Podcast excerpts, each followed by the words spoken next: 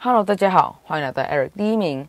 不好意思，最近一直疯狂出小孩说什么，因为我没什么玩游戏，最近也没什么好开箱的，因为疫情又不方便出门，因此只好待在家录小孩说什么。如果有希望我拍的主题，请务必在下方留言哦。今天的影片我又不露脸了，也是类似 Podcast 的形式，所以如果有购买 YouTube Premium 的观众，可以把荧幕关掉。把这部影片当成 podcast 来收听哦。在三年前，我曾经拍过讲评性骚扰大解析的影片，回响可说十分热烈。有关性别歧视、性平、性骚扰等题材，我其实在去年就已经在准备，可是遇上各种企划，这个稍显死板的主题就被我遗忘了。但是刚好遇上最近没有主题可拍的窘境。于是，这个尘封已久的企划就被我当成拍片主题了。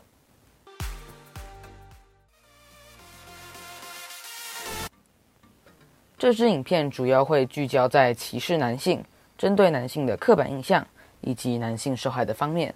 毕竟，身为一个正太，我说，既然身为一个男生，能感同身受也是正常的。当然，我也遇过不少歧视女性的例子。但是如果想了解女性的刻板印象或歧视女性等议题，还请左转到其他 YouTuber 的影片，谢谢。而这次影片，我主要会以我身边或自己的经历作为举例，也会讨论这期间我对性平观念的转变。首先就以性骚扰大解析来做个开头吧。其实这个教育部制作的一系列影片的利益都是好的。但尤其是在举例方面，我真的认为很不恰当。我现在讲话是都比较收敛了，是不是？不过他在对于男性骚扰女性、女性骚扰男性，以及男性骚扰男性都有琢磨。然而后面两个跟前者的比例简直是奈米物件超大型巨人屋。还有一点就是女性骚扰女性的部分完全没有说到。我不相信这种情况完全没有存在。再来就是最主要的，女性骚扰男性的举例实在太少了，少就算了，程度还不一。全部男扰女的举例都是语言嘲讽、不当肢体接触等。然而，那唯一一个孤零零跟我一样没有朋友的女扰男的举例，却是跟一个女同学喜欢上教练而寄一些衣服、鸡腿。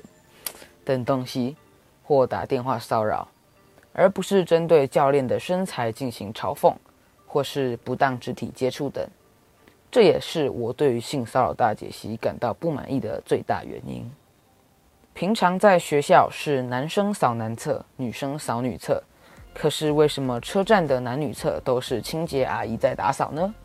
难不成其实女生可以进男厕，男生不能进女厕？哇！这该不会就是传说中的性别歧视吧？这是智奇七七其中一支影片讲到的内容。在这部影片中，我们可以看到各种生活中会被拿来讨论的性别议题，例如为什么只有男生要当兵等等。有兴趣的话，记得点右上角去看看哦。小时候，我是个爱哭鬼，常被写男生怎么可以那么爱哭。刻板印象啊，刻板印象！所有荧幕前的男性都有被这样说过的，下面留言留起来。到了大一点，也有被说过。当你越来越大，你会发现你身边的男生都在打篮球，你不会打，那不就太逊了？大家都在打篮球，你能不打吗？不仅是男生体育好必须是刻板印象，甚至连要打什么都一样，太夸张了吧？甚至有个同学以前的老师还会说，女生就应该待在教室内看书写功课，男生就应该出去跑跑跳跳。女生要出去会被老师口头说教，男生想待在教室，老师又会叫你出去。这已经涵盖了男女的刻板印象了。要是当时我在那一班，我大概就会站在门口跳来跳去，当台北方糖镜了。刚刚举的志祺七七的例子中有提到，有些人。会认为男生被女生看到隐私没什么关系，但是女生被看到事情就大条了。就例如我去到了一些厕所，经常在经过女厕时，可以看到内部被很好的隐蔽起来，甚至连隔间的门都看不到。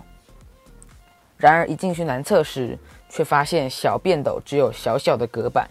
如果遇到会把整件裤子脱掉，并且站得比较后面的小男生，从外面可以看得一清二楚。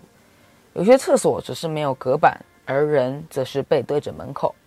同样的，要是遇到刚刚那些小男生，他的屁股将展露无遗。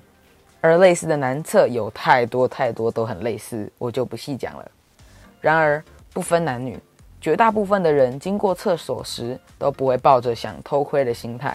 因此，我心里也知道，就算男厕曝露度比我影片的曝光次数还高，十之八九也不会被女生刻意看到。然而，有时候就是会有不经意的状况。而，相信我也不用多说了，你们宁愿花钱盖一个蜿蜒的走道，让女厕的隔间从外面连影子都看不到，却不要把更没有隐私的小便斗放到厕所的里面一点，没有隔板的加个隔板好吗？更让我无语的就是性别友善厕所了，小便斗根本没有隔间，不管男女，在前往马桶的路途中，不经意的一瞥都可能会让别人家的小鸟见人。设计师给我出来！关于我讨厌当兵这档事，可说是打从出生就决定要成为人兵的法锤，可说我打从出生就讨厌当兵也不为过。我本身就不是体力型的，更何况。在发现社会上有四十九点五趴的人都得做，而且自己就是那四十九点五趴时，我整个人都不好了。这个时候，一位被年纪比较大的长辈说：“我们那个年代可是要当两年呐，你们现在当四个月根本就天堂，只是去体验体验而已。”然而，时代背景不同，现在台湾的军事目标已经和以前相差甚远，而且。没有讨论到的，还包含更严重的女性当兵问题。如果未来是以个人的身体能力，而不是以性别为做基准，可能会让社会少一点纷争吧。嗯，可能也并不会。但这也不一定是完美的解决方案。许多人讨论的方案，则是取消义务役制度，全采志愿役，或是所有义务役皆能选择兵役或替代役。然而，身为一个国一的学生，我对法律条文也没有过多了解，所以这里只是表达个人想法。现在开始有一点针对性了，《性别平等教育法》第一章第七条，中央主管机关之性别平等教育委员会，置委员十七人至二十三人，采任其制，以教育部部长为主任委员，其中女性委员应占总委员总数二分之一以上。性别平等教育相关领域之专家学者、民间团体代表及实务工作者之委员合计，应占委员总数三分之二以上。第八条。直辖县市主管机关之性别平等教育委员会，应置委员九人至二十三人，采任其制，以直辖市、县市首长为主任委员，其中女性委员应占委员总数二分之一以上。性别平等教育相关领域之专家学者、民间团体代表及实务工作者之委员合计，应占委员总数三分之一以上。第九条，学校之性别平等教育委员会，至委员五人至二十一人，采任期制，以校长为主任委员，其中女性委员应占总委员总数二分之一以上。并得聘具性别平等意识之教师代表、职工代表、家长代表、学生代表及性别平等教育之领域专家学者为委员。这些条文都有一个共通点，那就是性平教育委员会的女性委员必须占二分之一以上。难道男性委员就注定得比女性委员少？我认为更好的解决方案是制定一个误差范围。既然不太可能完全占各半，那么如果改成女性委员应占委员总数的五分之二至五分之三，会不会更好呢？在今天的影片最后，我希望台湾未来能减少更多不必要的性别歧视、刻板印象，也能少一点纷争，多一点包容，让社会变得更美好。虽然听起来很老套，但是我是真心认为这是能够达成的，应该。今天的影片就到这边，如果喜欢的话，记得按个赞、订阅并开启小铃铛。